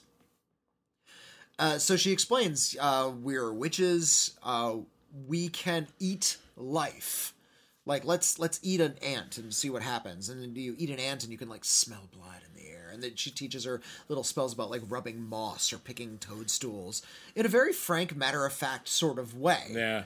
but it, but also still in a very like visually interesting sort of way. Uh, she teaches her that if you eat a maggot, uh, because maggots are so closely associated with death, it's essentially like getting super high. Oh, wow. And there's some really like warm but weirdly disturbing scenes where they eat maggots and they're getting high together. and They're like, vomiting blood onto each other, but it's seen in this, this is very kind of like bonding experience. Yeah.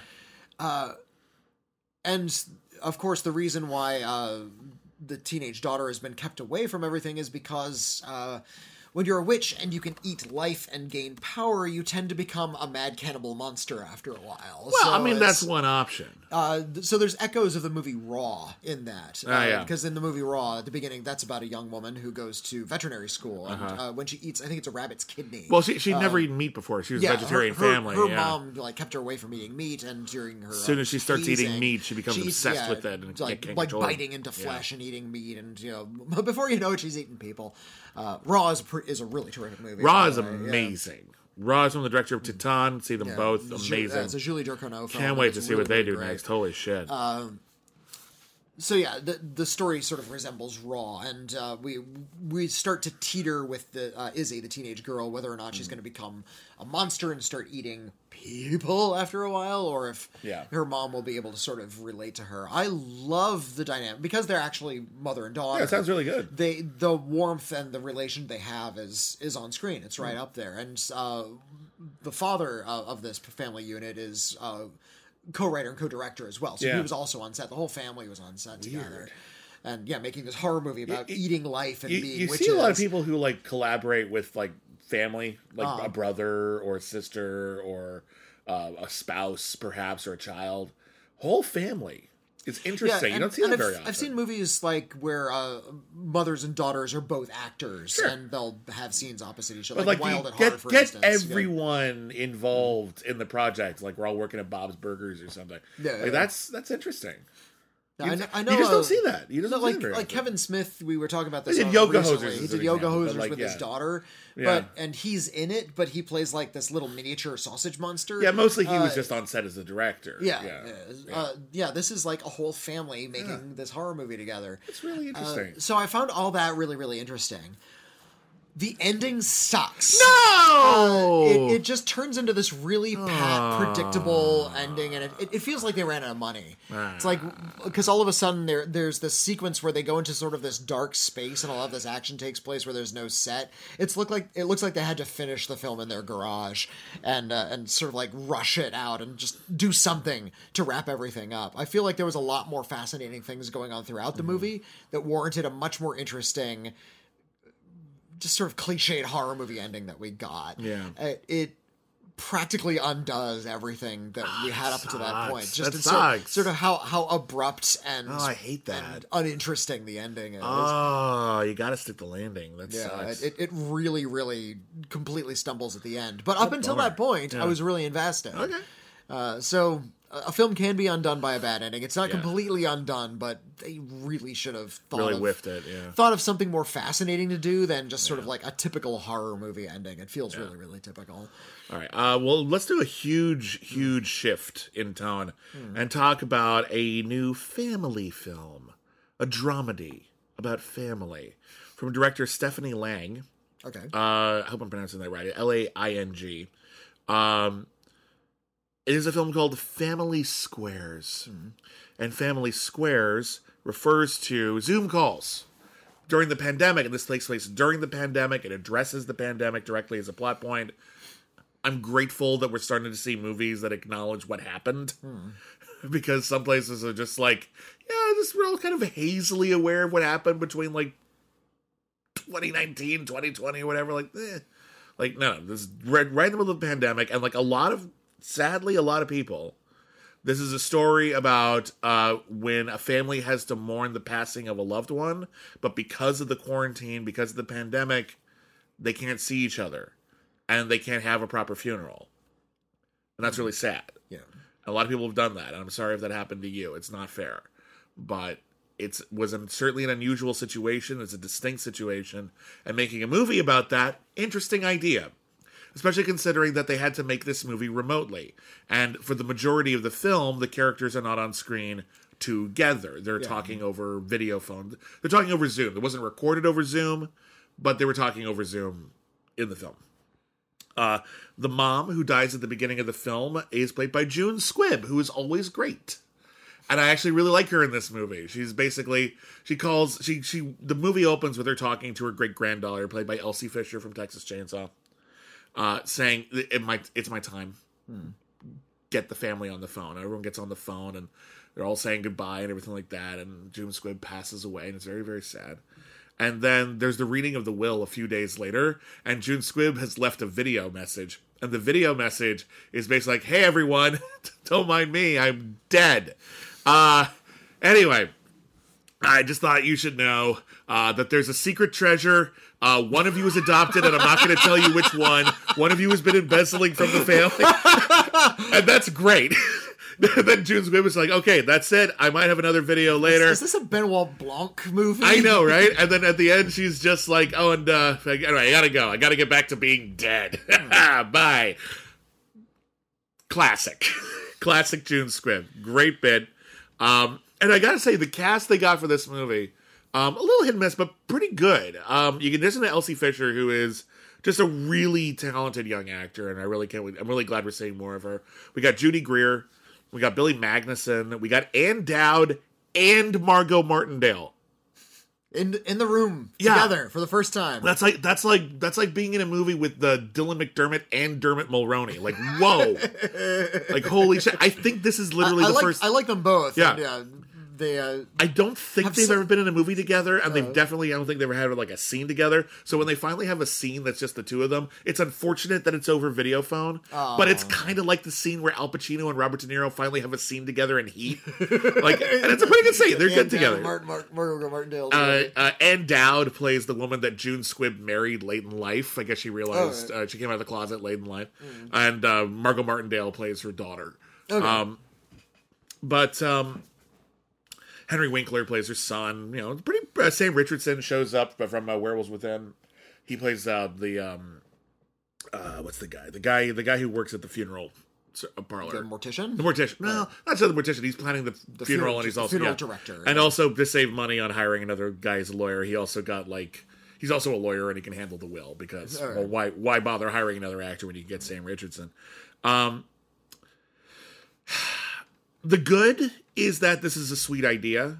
The good is that there are some very genuinely good emotional moments here, and the cast is mostly quite game.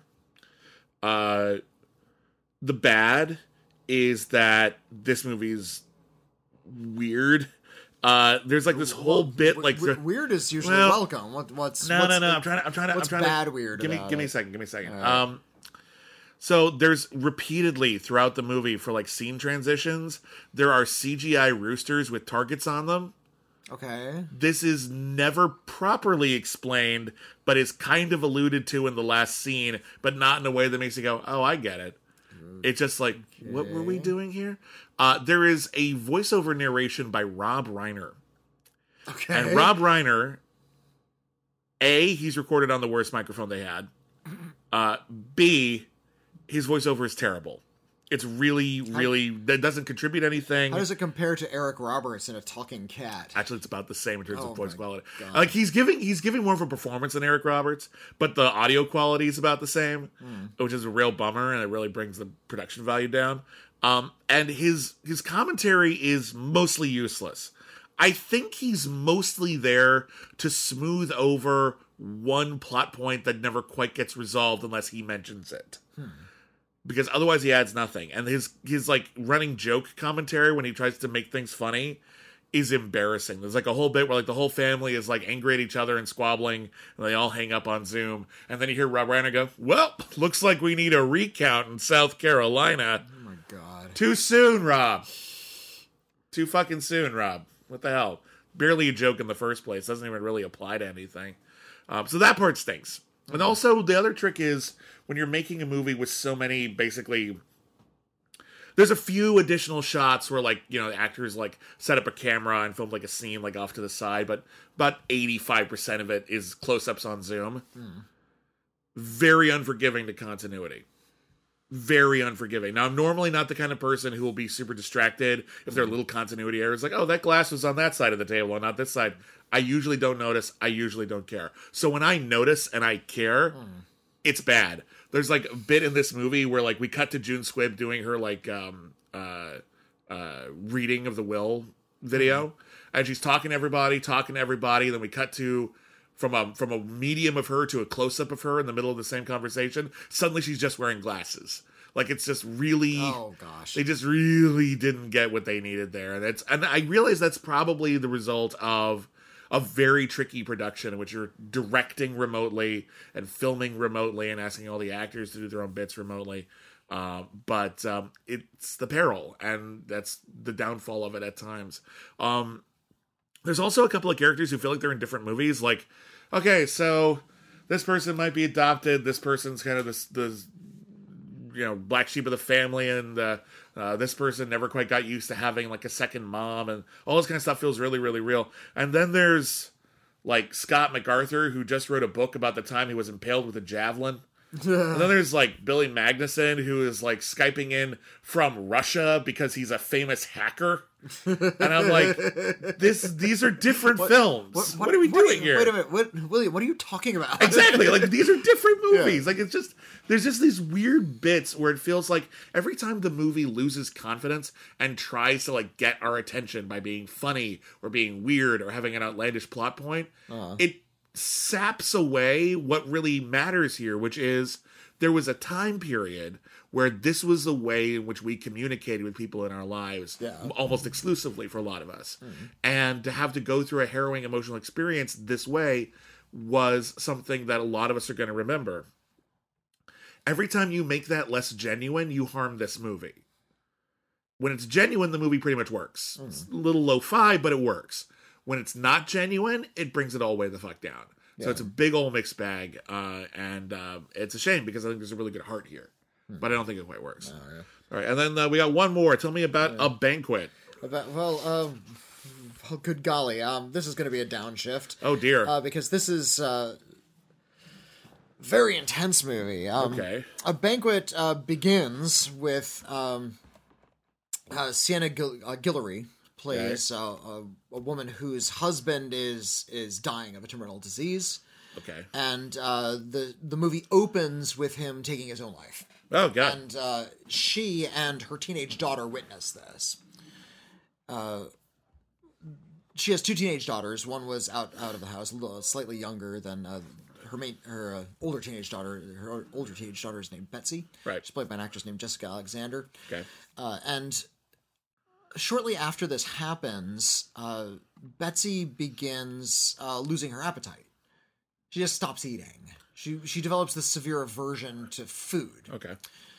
Uh, this is uh, at, she goes to a party and like sees like uh, something in the sky, and after that she just doesn't have any kind of draw to eat. And there's a lot of sort of torturous scenes where her mother has noticed that she's not eating anymore, and uh, there's a, a really intense scene where she tries to get her to eat just like a single pea, and she like can barely uh, stand to do it, and she's really distressed by this, and days begin to pass and she still hasn't eaten and then months begin to pass and she still hasn't eaten and she's also not losing any weight Oh.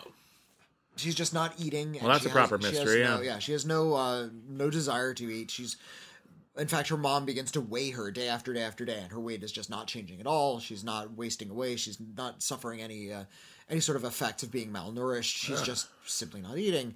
But in so doing, it starts to unlock a lot of strange emotional and spiritual journeys for all of the family. Uh, the younger sister, in seeing her sister fasting, begins saying things like, She's teaching me a lot. She's teaching me what it's like to be nothing. Okay. I'm not sure if you're familiar with sort of the historical and uh, religious significance of fasting, but many religious Yeah. disciplines involve fasting as sort of a spiritually cleansing exercise. Yeah. uh, we're actually coming up on uh, Ash Wednesday, which is the beginning of Lent in, in the Christ- on the Christian calendar, Right. Which is a period of fasting. Uh, that's 47 days where you know the modern version of it is you just give up something. Is it 47? I thought it was 40. It's 40. You're supposed to get Sundays off. It's 40. Ah. It's 40. Actually, 47 days. Ah, okay. Just where uh, the fasting is only for 40 days. Okay, got it. So yeah, if you're giving up something pretty extreme, you at least get a day off. Well, that's nice. And uh, and Betsy uh, begins to feel as if she's been touched by some sort of divine presence. It's almost like an angelic possession story. It's like demonic possession, but she feels like she's possessed by an angel. But it has that sort of sense of dread around it. It's not this beatific Christian movie, even though it's almost explicitly about Christian themes. Yeah. It feels like a horror movie because everybody, Sounds it. everybody's feeling like fearful and afraid. We don't really know what the, the cause of this mystery is. People are discovering new exhilaration in nihilistic viewpoints. Uh, and th- th- this can only come to some sort of tragic conclusion. It doesn't seem like there's going to be back to normal for this family. Yeah. Uh, it sounds I- harrowing. It, it's harrowing, and I really loved it. I loved wow. the intensity. I, it deals with subject matter that we don't see talked about in movie, and that's sort of like the psychological and spiritual connection people have to food and eating, and specifically not eating. When Yeah. we talk about food movies, we usually talk about indulgence, isn't it? It's about the senses. Uh, denying sensual pleasure is not something that uh, that is typically seen as having any kind of positive angle in movies. Usually, when you see people fasting or uh, you know, like being denied essential pleasure, they're they're usually depicted as sort of like a, a repressed sort of figure. yeah. In this one, this denial of food is seen as almost a, a path to enlightenment in a weird way, but at the same time, it's not depicted as something that's being very not very healthy and it's actually having adverse effects on everyone that's coming into contact with her she's just not eating that's all that's going on Yeah. she sits at the table and her plate is empty but everyone is completely undone by her her action her inaction when it comes to food Yeah. and uh, and then of course it it ends in uh, um well I, I don't want to say anything about how it ends Yeah. though, but uh, yeah it ends in, on a sort of a spiritual note uh, uh, th- there's a lot to unlock there's a lot to deal with in this one uh, I think the if you're familiar with uh, a lot of sort of the, the practice of fasting and the sort of the way we have a- approached fasting as a practice throughout society, uh, you're going to get a lot out of this movie. I think uh, I, I um I have a book by Ricky Jay, Oh, yeah. Learned Beasts and. Uh, but not Learned Beasts. It's uh, J- Jay's Journal of Anomalies, and uh. R- Ricky Jay uh, wrote several books about strange entertainments, uh, pigs who can count, people who can extract whatever you ask for out of their pockets. Uh, you know, somebody who can get inside a ball and roll up a ramp, that kind of thing. Uh, and and he collected playbills, you know, d- advertising these things. And uh, he actually has a whole bit in Jay's journal about fasting as a form of entertainment. People who would say, "I'm going to get in this room, and for one week I'm not going to eat," and people would come from miles around to watch them not eat. just to be sure. I guess, and and of course, Well, most They better not do it. most of them were scams. Well, Uh, yeah. uh, of course they were, and uh, this like, and he stayed on in this house on the top of a pole. Oh wait a minute, there's a tube up the pole. There's like a little pulley system. It was just giving him snacks all the time. Like, this guy was not fasting. Um, as somebody who's had a little bit of a fraught relationship with food all throughout his life, this film kind of spoke to me. Okay. Uh, so it, it kind of was important to me in a, a personal sort of way. Sure. Uh, but more than that, I think it does speak to um, the way we tend to v- view food and the, ta- we, this, the, the way we tend to think about food and how we kind of take food for, for granted, especially in the developed world, Mm. Yeah. where we have maybe far too much of it Yeah, a lot of the it- time. there's there's uh, there's the scarcity doesn't hit as many people Yeah, here like, than, there are- as elsewhere. there are food deserts and hungry people in the United States. Oh, I'm- yes, I'm, there are. I'm not, uh, not at all implying that there aren't. no, no, but, no, uh, no, no. But it's there's a lot of people who don't live in fear of not knowing what they're going to eat today. Yeah, yeah. You know, like there's there there aren't, and that they they will encounter these stories differently. Mm. Yeah, And, and I feel like this is a movie that is trying to come at that from the opposite angle. yeah. I don't think I've ever seen that before. it's interesting. in a feature film. So yeah, I, I, Okay. I I'm gonna be thinking about a banquet for a long time. It's exciting. Okay, well, uh, let's review some movies on the critically acclaimed scale. This, uh, once again, we do a lot of talking about uh, various films, and uh, sometimes we've been told it's difficult to say where we land. So we review films on the critically acclaimed scale. This is a scale of C minus to C plus. A C, that's average. There's some good, some bad. Some people will like it more than others if it's a particular genre or whatever. Uh, C plus is above average. That's a movie we genuinely recommend. That could be just genuinely quite good to the greatest movie ever made. Boom, they're all covered under C plus. And then C minus, that is below average. That is either we just don't find a particular reason to recommend this, or it's absolutely fucking awful. Anywhere in the middle of those two extremes, boom, C minus. Wendy, on that note, where does a banquet fall? Uh, it's a C plus for me. Cool. I, I really dug it. I just it's it's complex and terribly terribly interesting. Nice. Uh, Family Squares. There's there's stuff I like about it, and it's hard to be mad at a film that has again Mar- uh, Margo Martindale and Ann Dowd in a scene together. And if that was all there was to it, it would be great. But unfortunately, I think the movie is really undermined by the uh, its lack of confidence in the drama because the humor mostly falls flat, and also uh, some technical issues. So I'm going to give it a very high C minus. All right. It's it's not a it's not a, it's not a tragedy, but I don't think it quite works, and it's a bit of a bummer. Uh, uh, let's see. Moving on, uh, the Hellbender. Hellbender, uh, a, a C. A C. Okay. Uh, the ending prevents it from being great. Yeah. Uh, which is really unfortunate because it, it, yeah, just sort of slams into something really schlocky by the end. Uh, but up until then, I thought it was really fascinating. Uh, Studio six six six a C as well, a high C. I think there are definitely people who are going to enjoy this more than others. If you like the Foo Fighters, definitely hang out with the Foo Fighters.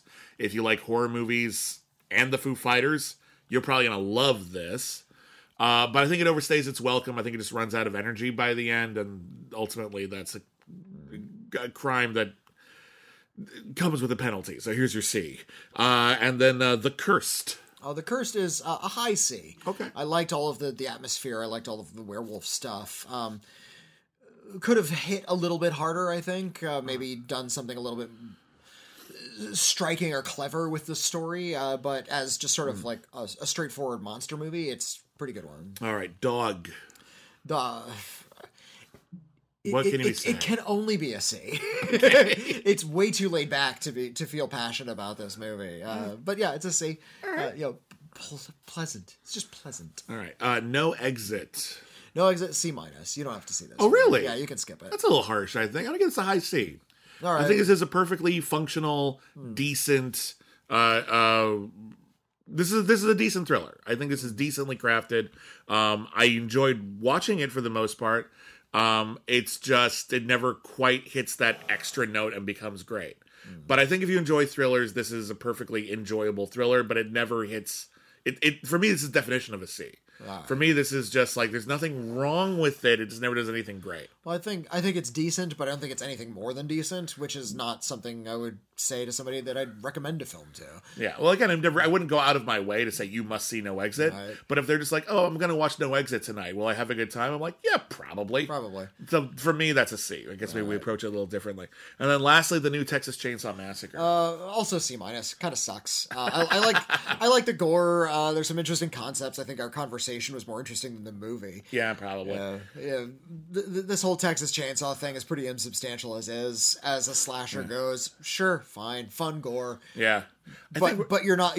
You will not be missing anything out of your life by missing this. well, you're definitely not missing anything out of your life. However, I do think that as maybe alongside Texas Chainsaw 3D, the only film in this franchise that acknowledges that we're just a slasher. We're not more profound than that. We don't have something to say about family or whatever. This is basically just monster attacks people. People die. Uh, it's unfortunate that it whiffs all of like the big themes that it brings up, but as a purely functional slasher, mm. I think it works. I actually think that you're gonna have like a like a oh shit, like you know, like a good. This is a good film to watch at a party where everyone's gonna like sort of scream and squeal and like uh, close their eyes, like you know the really gory bits or whatever like that. I think as a pure unadulterated slasher, this is a high C. Hmm. Uh, but um, as like anything deeper than that, obviously I would agree with you. But I think for the people who are looking for a slasher, a genre which is not moribund but not doing great, yeah, this will this will scratch that itch. It's day. We, we can we can let the slasher go. It was. I don't it mind it, but I don't mind it. Yeah, I, I don't mind it. If if you like the genre, uh, there's listen. Some genres wane, hmm. and it's hard to find a good one. And so when one comes around, which is which scratches the itch, I think it's okay to say, hey, Remember when there were a bunch of slashers? This is actually pretty good for one. There you go. Boom. it whiffs some important stuff, but it, it gets the gore right, and that's kind of all it's really trying to do. So I'm going to let it have a little slack. Mm-hmm. Um, anyway, that is it for critically acclaimed this week. We'll be back next week with a review of The Batman. that's right. It's a new Batman. I guess the other ones are just a Batman now. Uh, but we'll do The Batman. There's also a new horror movie coming out called Fresh which I saw uh, not at Sundance because no one went to Sundance, but I saw a screener link from Sundance, okay. uh, and I'm very fond of it. So I can't wait to talk about it with Witney. Um, and uh, some other stuff as well is coming out. I think there's a new uh, uh, film from the director of Columbus called After Yang. Oh, I like Columbus. Yeah, yeah. I'll have to. Ch- I'll try to check that out. Um, but uh, the Batman's sucking up all the oxygen in the room, so not a lot of things are opening opposite it. So we'll see what happens. Anyway, that is it for critically acclaimed. Thank you everybody for listening. Thank you everybody for joining us. Special thank you to all of our patrons, without whom our show would not exist. If you want to join the conversation, there's several ways to do that. The best way is to email us. Our email address is letters at criticallyacclaimed.net. Uh, we might read your email in an upcoming episode of our show. We've got mail, so feel free to ask us questions, take us to task if we, you know, said something you disagree with because art is subjective and we're interested in your opinions. Um, and um, and yeah, we can also we're also on Twitter at Critic Acclaim. I'm at William Bibbiani. I'm at Witney Seibold. Witney, I forgot. What is your PO? What is our PO box? Oh yeah, send us an actual physical letter. Uh, Critically Acclaimed Network, PO Box six four one five six five, Los Angeles, California nine zero six four. And I guess that's about it. So, uh, once again, thanks everybody for listening, and uh, thank you for your patience last week. We're going to be picking up the pace, and we got a lot of good stuff coming for you this week here at Critically Acclaimed. And never forget, everyone is a critic. I want to go to the midnight show. I'm sorry, what?